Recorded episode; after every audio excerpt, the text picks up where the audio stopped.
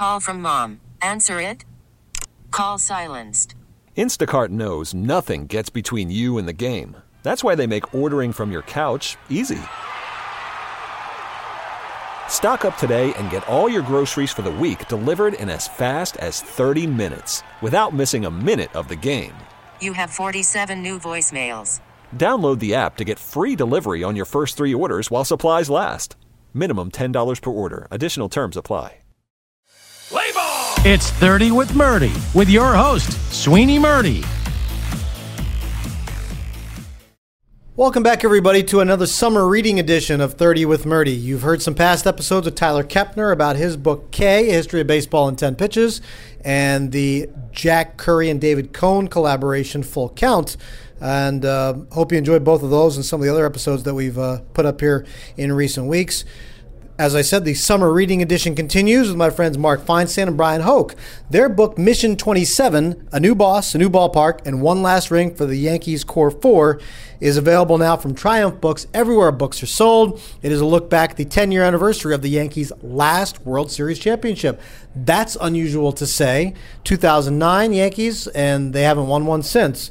Uh, gentlemen, first of all, uh, what made you want to do this now? I mean, obviously it's been 10 years, but why this team? Why this championship? What was the right what was the right timing and reason for that? Well, I think that when Mark and I sat down and started thinking about a project we could work on together, we kept coming back to 2009. It was such a pivotal time in, in Yankee history. You're closing the old Yankee Stadium, moving across the street to the new one. Obviously, we know how it ends uh, with them beating the Phillies in the World Series. Spoiler alert. Yeah, yeah. So if you if you didn't know that, um, sorry to give away the ending, but um, I, I think there was just so much going on in 2009 and we kept talking about what a special year that was and i think it was a little bit underappreciated at the time probably because none of us knew that it was going to be the last time that derek jeter held the world series trophy. Mariano rivera andy pettitte jorge posada same same story for them. The only time that a-rod would get to hold it.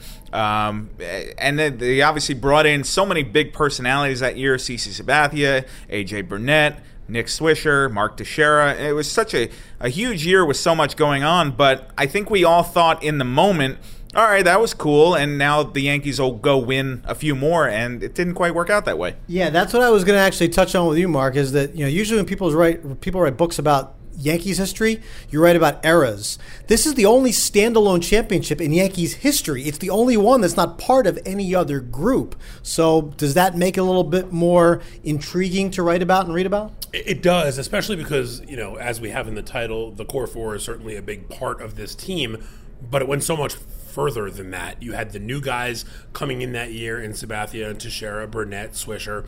You had some guys who had been there for several years who had never been to a World Series or at least won a World Series, guys like Hideki Matsui. I feel like every time we talk about this book, Matsui's name never gets brought up. He was the World Series MVP that year. Um, you know, and then obviously A Rod is sort of the the, the overarching uh, theme from the whole year. You know, we start out with the the, the PED situation in spring training, the hip surgery, all the drama. He comes back, homers on his first pitch in Baltimore, and then finally, after five years of just epic postseason failures for him and for the Yankees, really dating back to that ALCS in 2004 uh, A-Rod goes out and has this monster October. So we always used to joke that covering the Yankees was like covering a rock band. It was just Mm-hmm. all these stars and you know fans at the waiting at the hotels and all the rest of it. This team personifies that. They had so many big names and so many stars, and like Brian said, we all assumed that was going to be the first of many. And it wasn't. And when you realize that in hindsight, and we went back and talked to all these guys in hindsight, uh, that year holds a lot of meaning to a lot of people. The Gravelly Voice New Yorker is Mark Feinsand. The other guy is Bryan Hoch. The book is Mission 27. Brian Cashman gave you the title, correct? Brian Cashman did give us the title. I, I called him to set up uh, an interview with him for us to go sit down with him. I told him we were writing a book about the 09 team. He said, What are you going to call it? I said, We don't know yet. If you have any suggestions, let me know. Um, we hung up. About eight minutes later, my phone rings again, and it's Brian Cashman. Uh, he says, I got your title for you. I said, I'm listening. He said, Mission 27. Said, It's catchy. What's up? He tells me that Mission 27 was their internal uh, sort of slogan going into the season that year. Uh, Chad Bohling, their mental skills director, uh, came up with the the phrase Mission 27. Obviously, they were the mission was their 27th World Championship, and it was slapped onto every binder, uh, notebook, T-shirt, etc. When they got to spring training that year, and it was sort of their unofficial slogan. And uh, as we spoke to players throughout the process of interviews for the book, every time we brought it up, they all said, "Oh yeah, that's all we heard that spring." So, But we never did. no, no, we never did, which is really amazing. I never saw the T-shirts. I, maybe they were wearing them underneath their workout clothes or whatever it was. Um, you know, or maybe we just looked at them and said, "Oh, it's another goofy, you know, T-shirt that they're all wearing," uh, which is also very possible. But That was uh, a new club somewhere. Yeah, right, Oh, Mission exactly. 27. Where, where's that? right somewhere we wouldn't get into, I'm sure. Uh, but It's only half as good as Studio 54. so very quick, good math, Sween. Um, yeah, so so Cashman called me and said, uh, "There's your title." I called Brian. I said, "Well, I think Cash just gave us our, our title for the book," and uh, lo and behold, it was. what I found kind of interesting, and I and I just finished reading the book well, before I talked to you guys. I was surprised at how open everybody was that you guys interviewed. I mean, they were. It didn't seem like they were holding anything back. No, I think that time has kind of eroded what guard was up in 2009 and and look we all lived that season together you know the three of us were in that room and um, you didn't hear these guys talk that openly and i think uh, the fact that a lot of them have scattered to the winds they're not active players anymore look there's cc sabathia and brett gardner the only two who are still yankees dave robertson was when we were uh, writing the book but everybody pretty much was happy to talk about that season. And I think that um, it's the fact that they're not in that room anymore. The story's already been written, or so they thought. Um, I, I feel like this is now the most complete account of what it was like to be around that 2009 Yankees team because um, the guys are. Uh, there's a saying I think in that clubhouse where what you see here, what you say here, Yeah. let it stay here. They actually have that in the visiting clubhouse in Texas. Um, it's pasted on the wall, which is a weird thing to, to put in public view. But anyway, um, I, I think that now a lot of these guys have been out of the game for five, six, seven, eight years, and um, now they don't really care anymore, and, and they're happy to, to relive those glory years. You know, it's interesting. I don't think any of them, as open as they were, nobody was speaking out of school. There wasn't a lot of, you know, well, one guy said this and wouldn't put his name to it and was ripping this mm-hmm. guy. Everybody who spoke was was on the record, was open and honest, and and and you know, this year, even the dramatic parts of this year, 2009, for most of the players on that team, that's the only World Series they ever won. Um, you know, for A Rod, as, as much drama as there was that season, he looks at that as the best year of his career, right? He comes back from the hip surgery, he's worried he was never going to play again. Maybe not even be able to play with his kids again. You know, he just had Bo Jackson seared in his brain when he first heard he had to have hip surgery. Um, and then he came back, goes 30 and 100. Uh, We were all sitting there with jaws dropped when he hits two home runs with 7 RBIs in his final inning of the season to get to 30 and 100. Um, but he loves it. He, he still, whenever he texts guys from that team, he finishes the text with hashtag 2009. Like, that is a year that in his mind defines his baseball career. Um, the other thing about so many guys being open and honest, it made us realize that we didn't do as good of a job as we thought covering that team that year. We're really proud of what's in this book, but then I look back and say, why wasn't this in the Daily News or on MLB.com in 2009? I'll get to that later. But there's a. But what's funny to me is that one thing that I didn't catch, you know, really uh, think of or, or catch on to while we were covering the team. This was a really cocky group, and it only comes out in hindsight after they've already won. So maybe maybe that's part of it. But you know. These guys were all, yeah, the Yankees all say they're going to win the World Series every year, that that's their goal. But these guys seem to have a different edge and cockiness to them 10 years after that you guys that you brought out very well in the story Yeah, I think uh, there's a certain strut to it. And look, they won 103 games during the regular season.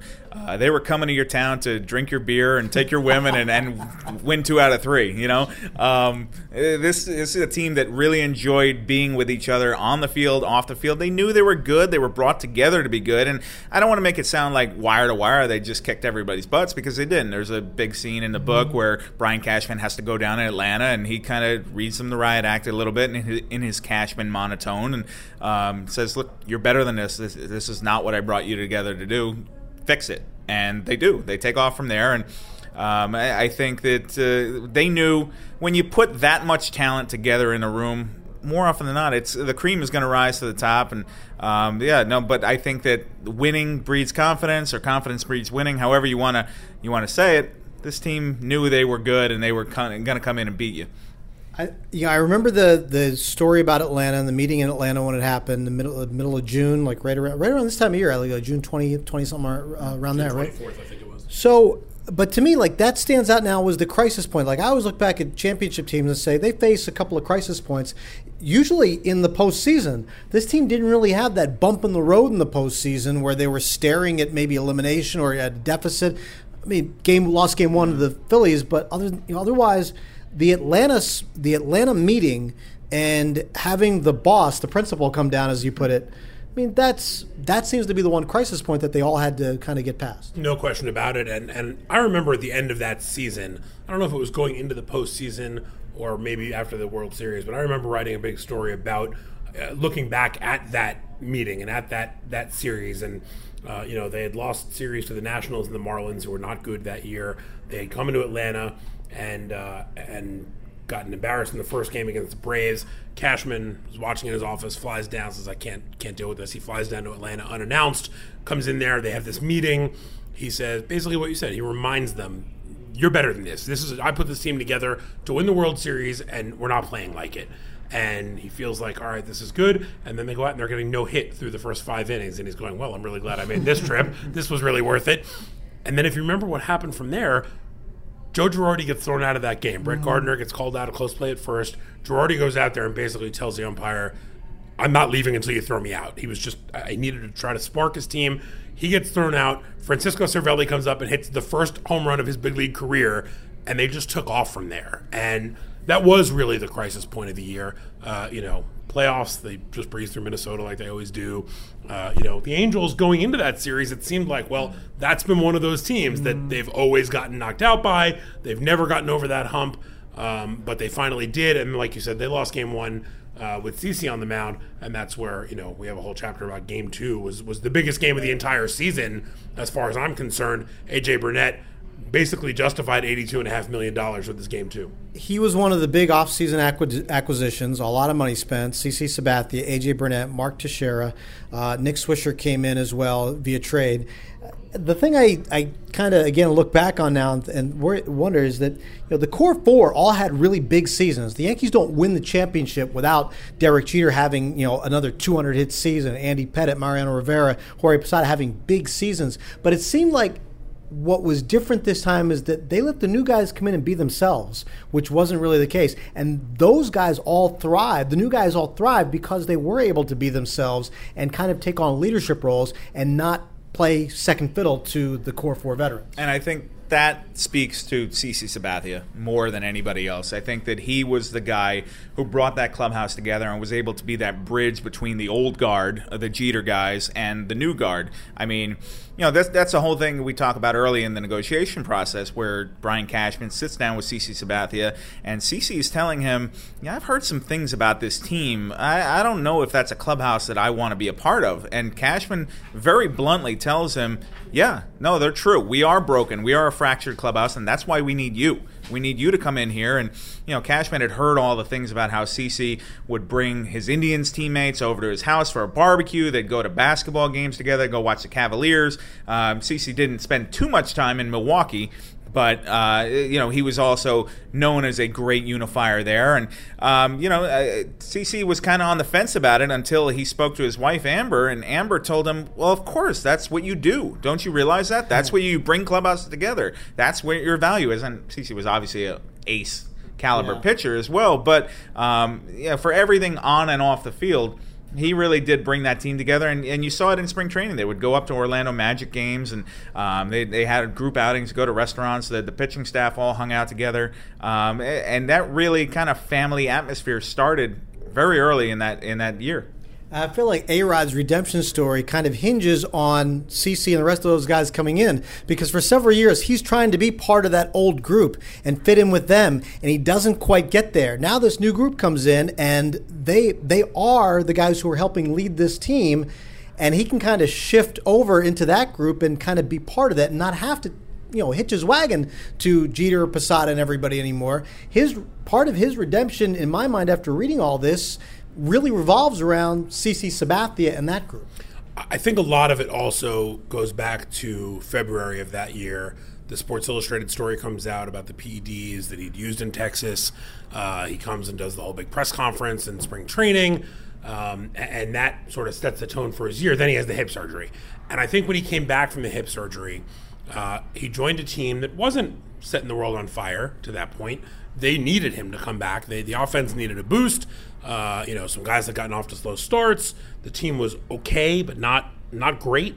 Um, and Alex came back, and I think having sort of stared reality in the face twice in you know the preceding three months with the with the steroid situation and the surgery, he came back and finally, I know he kept telling us. Jason Zillo would tell him, stop talking. Let your play do the talking. And alex would just talk about baseball at that point. and he really tried to let the noise fade into the background and just focus on baseball.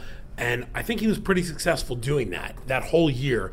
And the fact that there were so many other stars there besides just the jeter pettitte rivera posada group i think that took some of the pressure off of him.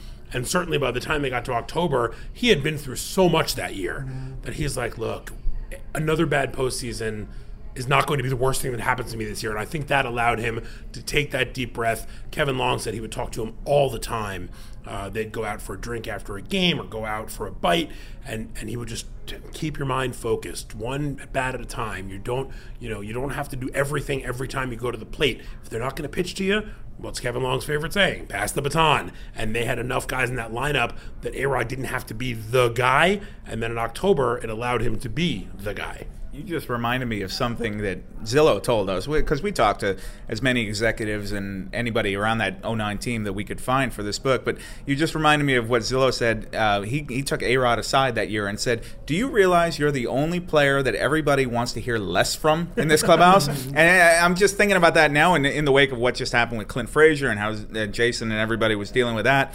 Yeah, they were actually getting Alex to try and, and shut up and then just go in the back room and let his play speak for itself. It's pretty funny. The thing I, I actually took from A Rod and all his wonderful quotes on this uh, were that, you know, this is his one great accomplishment that nobody can take away from him. You know, there's obviously debate about everything else, but he was finally part of something that he wanted to be. And in the years after that, it's still the one thing that nobody can ever take away from him. Mark Teixeira tells a great story to us about the night they win game six. He's in the clubhouse, they're all doing the champagne celebration, and it's starting to die down, and everybody's finding their families. And, and he walked back into the bathroom area the back of the clubhouse, and Alex was sitting on the counter uh, in the bathroom holding a bottle of champagne, just sort of sitting there, like just in space, in deep thought. And it dawned on Teixeira at that moment, who was experiencing his own 1st World Series, that this guy right here, who's one of the great players of his generation, this is the first time he's ever won the World Series. And you could see what it meant to him, not in full view of everybody, not for the cameras. He was sitting in the bathroom on a counter by himself, just sort of taking in the realization that he had finally achieved the goal that he had said was his only goal all these years, which was to be a world champion. And I thought it was interesting that Teixeira, who was experiencing it himself for the first time, walks in and, and it comes to his realization. He had played with him in Texas that, that he's going through the exact same thing. I think we all recognize that losing game one of the World Series could have been a just a, a big knockout punch because you got to face that guy again. If you lose game two, you're in a big hole, and you got to face that guy again, Cliff Lee, who shut you down in game one. AJ Burnett changed that, and I, you know we've all in in I think even in the moment, we all recognized that that was the biggest game the Yankees were going to play because of how well he pitched, and as you said, justified the contract, which is what uh, somebody, oh, Dave Eiland told you uh, that that one game justifies the contract. But the interesting subplot there is the relationship between Burnett and Posada, which we all kind of we knew that it was bubbling, but I don't think we really understood what was beneath the surface there. And you guys really got to the heart of that. I was. It might be my favorite chapter of the book just for the sheer emotion of it. We're talking 10 years later. Jorge Posada is still mad about this. Yeah. He, I mean, he has not gotten over this. They won the World Series that year, and it still burns at him. Uh, he says he felt stabbed in the back, that he was not given a chance to work things out. And they had some good times together that year. They had some good runs where AJ pitched well to Jorge, but they had a couple of starts early August. There was a Boston game that was a total disaster, and when Joe Girardi decided to start Jose Molina with AJ the next time, it wasn't with the idea of he's your new catcher, but then they worked well. So they did it again, and they, they worked well again. And at that point, Girardi said, Look, this is working. We're not going to mess with this. AJ was insistent that he did not ask for a personal catcher. Sabathia actually told us he told AJ, You have to go in there and tell them that Jose has to catch you. And AJ said, I will not do that. So AJ felt bad that it all played out the way it did. He said he would walk into the clubhouse and see Jorge sitting there and and feel terrible knowing that this guy who's a legend on this team wasn't going to play that night because of him. Both of these guys were really honest, were really raw, and maybe just as interesting, Jose Molina, who caught Burnett down the stretch, and in those playoff games where Posada had played, I think the number was like 83 of the previous 84 Yankee playoff games he had started. Jose Molina, who did a good job with Burnett, actually kind of threw Posada under the bus a little bit for not being a very good and supportive teammate and caring more about his own situation of not being in there than backing up Molina. It was between the three of them, I thought they were all so open, so honest, and so raw. The emotion that I think we all love about Jorge Posada what I, is one of the reasons I've always referred to him as the Sonny Corleone of the Yankees. Uh, when you read through this part, I found like AJ's the one you like more because of how still how he feels. He still feels bad about it. Yeah and Jorge's the one who's still like he feels he feels slighted. AJ to this day is almost apologetic about the whole thing. I feel like 10 years later, you almost like him more than you did in 2009. Uh, maybe that's the case. Yeah, I mean, we also now know what the ending is. And Jorge Posada uh, wound up in Monument Park, and AJ didn't quite fulfill what he came to New York to do. He didn't even finish out the five year contract. Um, I, I, think that it's it was really interesting to reopen that window and kind of revisit it because I, I think that the way Burnett's career went in New York you know, you kind of pushed 2009 aside, and there was a lot of frustration there, and it, it, he wound up in Pittsburgh and kind of um, it went a different way. And then Posada, the way it ended with him and being transitioned to the DH role, and there was a lot of bumps in the road there. I think that was a really tough spot for Joe Girardi more than anybody, and and it was a kind of a precursor of what was to come with uh, how Joe was going to handle these kind of fading veterans and ushering them out the door. I think that was very difficult for Girardi, and uh, it comes through as one of the first chapters because Jorge Posada is still a very productive player here in 2009. Uh, that wasn't going to be the case going forward. So I think uh, more than anything for Girardi, it was kind of an indication of things that were going to come and, and the headaches that he was going to have. I remember uh, when Joe Girardi was hired, the idea was that if he was going to be here for any length of time, he was not going to have the luxury that Joe Torre had by mm. getting all these stars in their prime. He was going to have to see these guys on the way out. That was going to be the tough part of the job. But if he was going to be here for any length of time, and if we'd have known he was going to be here for 10 years, we probably wouldn't have predicted he'd only walk away with one World Series championship. Uh, managers, especially here, don't survive that long. How did, what sense did you get of Joe looking back on his one World Series championship and what it meant to him? I didn't know what we were going to get with Girardi because he was one of the first interviews we did, and um, this was right after 2017. I mean, coming off the heels of that and his dismissal from mm-hmm. from the Yankees universe, and we went to the MLB Network studios in Secaucus, and it was early in that season, and so I was kind of wondering how open Girardi was going to be, but. Um, I, I, think that when he realized we weren't all that interested in revisiting the 2017 yeah. postseason and all that, um, that we were going back to the good year, uh, the best year. Um, I, I, think that he, it was it was strange in a, in a way because I almost felt like he was still the Yankee manager. I don't know if you got that feeling too, sitting in that room with him, but you know we'd already gone through a spring training with Aaron Boone, and then it was going back to talking with Girardi about these players, and it was like being in this weird time warp, and it was it was fun. Um, and I think that he was very open, as open as Girardi can be. I think that he's still um, guarded in some ways, but I mean, this was the best year of his managing career, bar none. And um, I think that um, in, in some fashion, it was almost therapeutic for him to go through the trials and tribulations of that year because I mean, you look back and Joe did a fantastic job with that team. And I think he was the perfect guy at that time for that team, regardless of what happened later in his New York tenure. What I find funny about Joe, and really almost every single person that we spoke to for this book, we would bring up some topic, some game, some series, some moment. and it was almost like, oh yeah, I forgot about that. Mm-hmm. All of them, Yeah. right? And and you're sitting there going, how could you have forgotten about that? This was like a, a seminal moment in your biggest year, but it reminds you that the baseball season is so long. It's such a grind. They've all gone through so many of them that yeah, they all remember like Matsui having a monster World Series, but they might not remember. I mean, a few people uh, forgot about Johnny Damon's double steal in Philadelphia. It's like.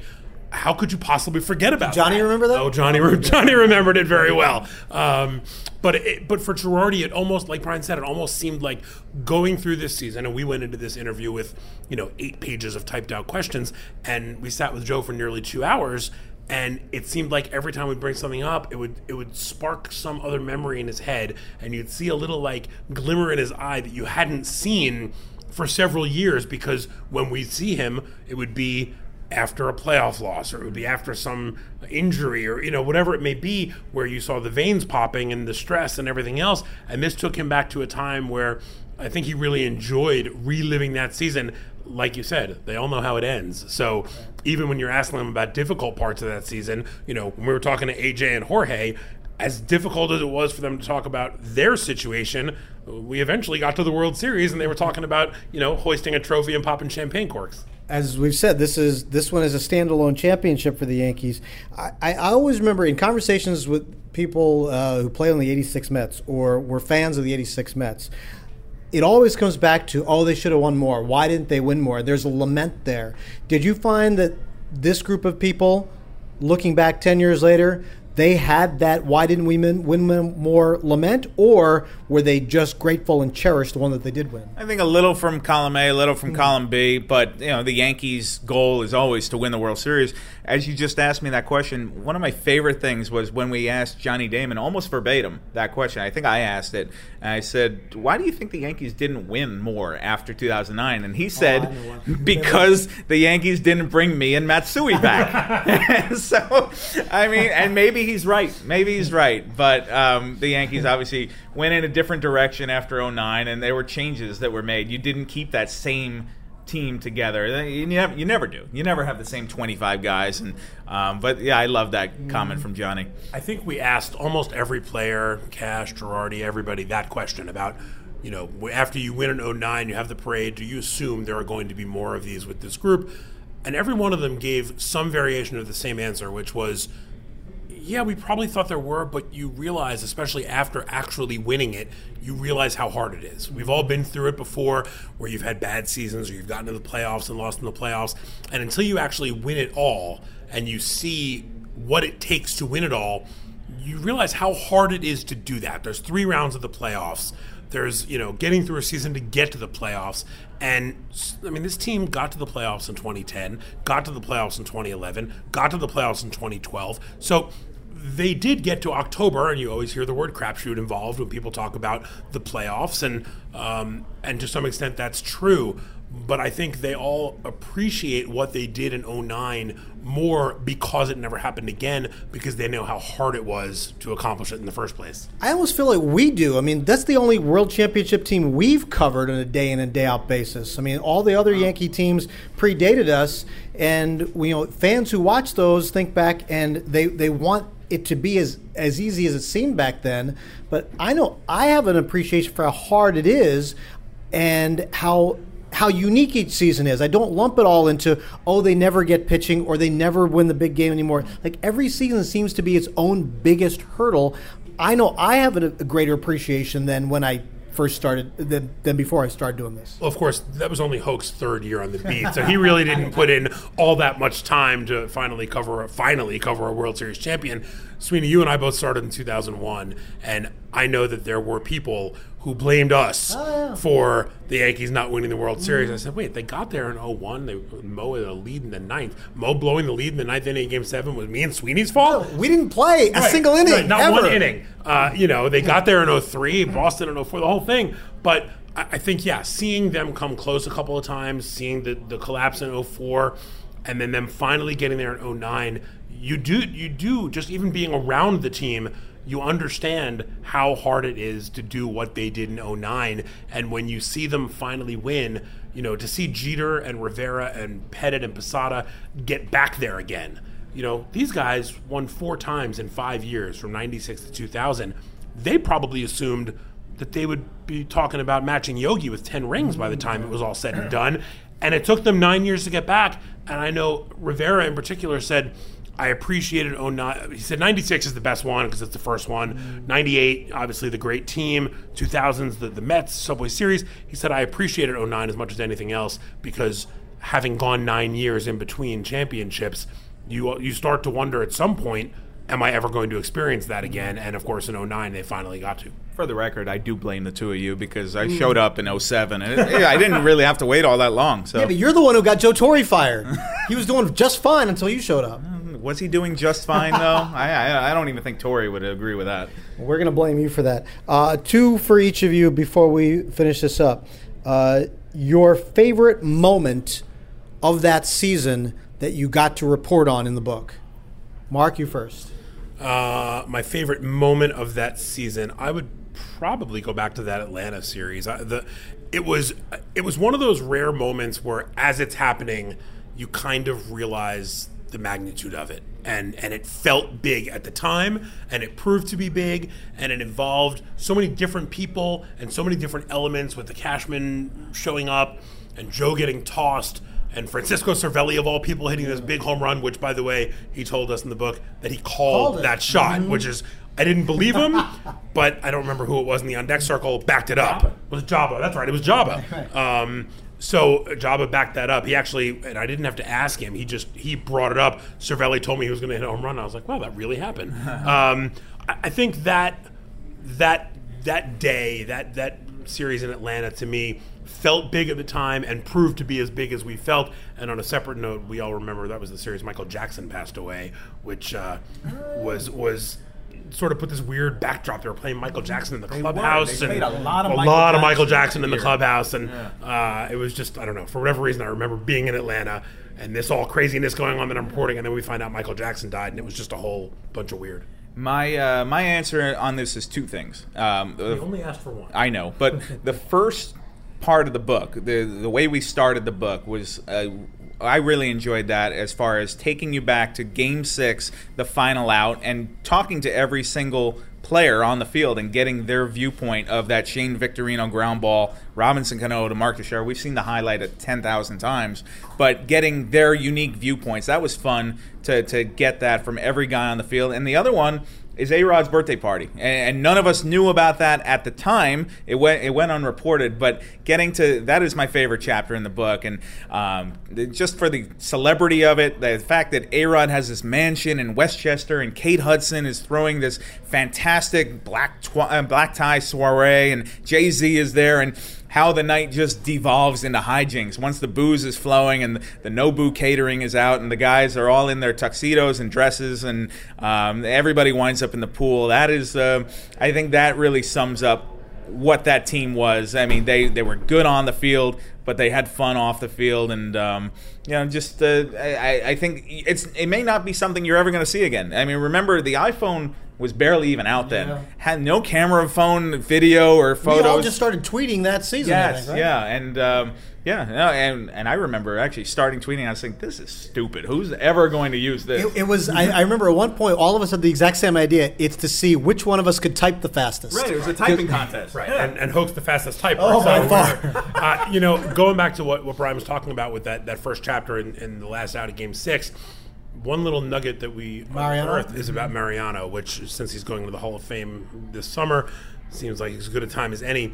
We found out that he pitched the second half of that World Series with a strained oblique, and I later, in all of our research, we found out that it was reported once uh, on a New York Times baseball blog by Jack Curry, but never made a big deal. So I don't. It was like about a reported as like after, about a yeah. week. I think it was at the parade, but it was reported as like a minor thing. But Mariano said it was the most pain he's ever been in in his life. Dave Robertson was literally going back to the clubhouse in between innings bringing back hot water bottles and heating pads under his jersey so nobody would see them because they didn't want the Phillies to know that Mariano had this situation.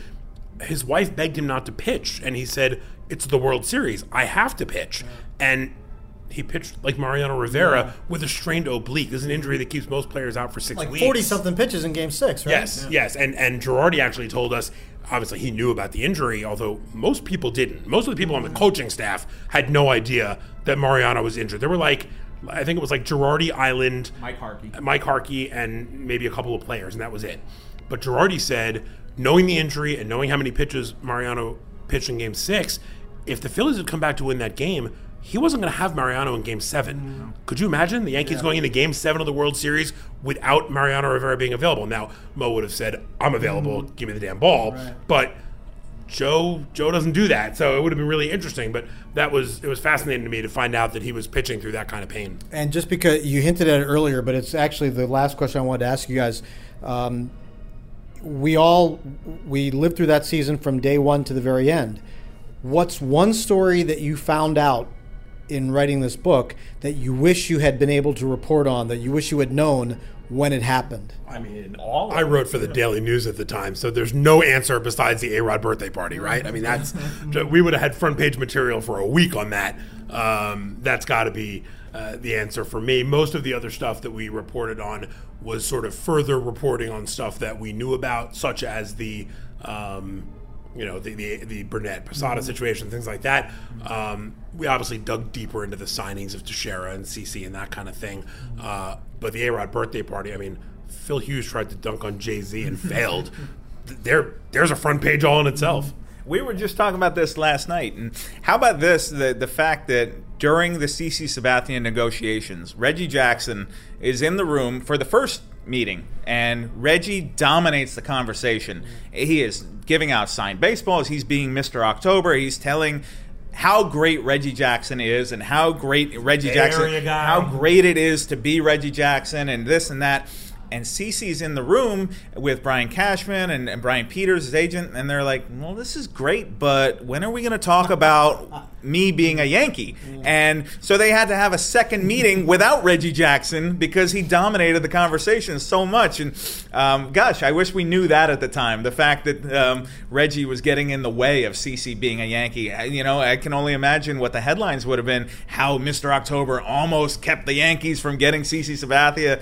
Um, it all worked out in the end, but I, I, I wish I knew that at the time. That would have been fun. I think so many of us remember it, and just because of where we are in the media world, 2009, there are so many ways to relive it. But this is a different way to do it because there's so many more great behind-the-scenes stories uh, and stuff that for everybody, for people like us that were there every day, there's stuff that we didn't know. Uh, at the time, and it's fun to read about now, or stuff that we forgot. Uh, it's called Mission 27: A New Boss, a New Ballpark, and One Last Ring for the Yankees Core Four. It's available from Triumph Books, anywhere you get books, and uh, go pick it up. It's great summer reading. It's great beach reading. It's uh, it's going to make you relive that great championship season. And there aren't very many books devoted to one single Yankees championship year. There's 27 to choose from. This is the last one. You guys did a fantastic job on it. Good luck with it, and uh, thanks for giving me a couple of minutes about it. Uh, again, available from Triumph Books anywhere books are sold. Uh, another summer reading edition of 30 with Murti complete. Go back in the archive. You can check out some of our, our friends and colleagues and what their um, what their books are all about, and some other episodes as well. I do want to call attention to you that in a couple of weeks, Hall of Fame inductions. I will be there covering in Cooperstown. Mariano Rivera and Mike Mussina are going in. In the days leading up to that, please come back here and check out. I do have episodes posting with both Mariano Rivera and Mike Mussina, as well as a, as a episode with Derek Jeter, where he reflects on his teammates Mariano, Mike Mussina, and another Hall of Fame inductee, Roy Halladay, who he really had uh, probably the most trouble hitting of anybody he's ever faced. So all of those are coming up in the next couple of weeks leading up to Hall of Fame induction. So please check it out, radio.com, uh, WFAN.com, iTunes, wherever you get your podcasts. Go check out the book, Mission 27. Uh, until next time, thank you all for listening. Okay, picture this. It's Friday afternoon when a thought hits you. I can waste another weekend doing the same old whatever, or I can conquer it. I can hop into my all new Hyundai Santa Fe and hit the road. Any road. The steeper, the better. Because my all new Santa Fe is available with HTRAC, all wheel drive, so I can hit the trail without a worry in the world. Heck, with three rows and best in class rear cargo space, I can pack the whole family in with all our gear. We've got available dual wireless charging for our phones so we'll never lose touch with civilization, and we won't lose touch with the primordial power of Mother Earth. So which is it? Waste the weekend or do something a little more epic? And conquer it in the all-new Hyundai Santa Fe. Visit HyundaiUSA.com or call 562 for more details. Hyundai, there's joy in every journey.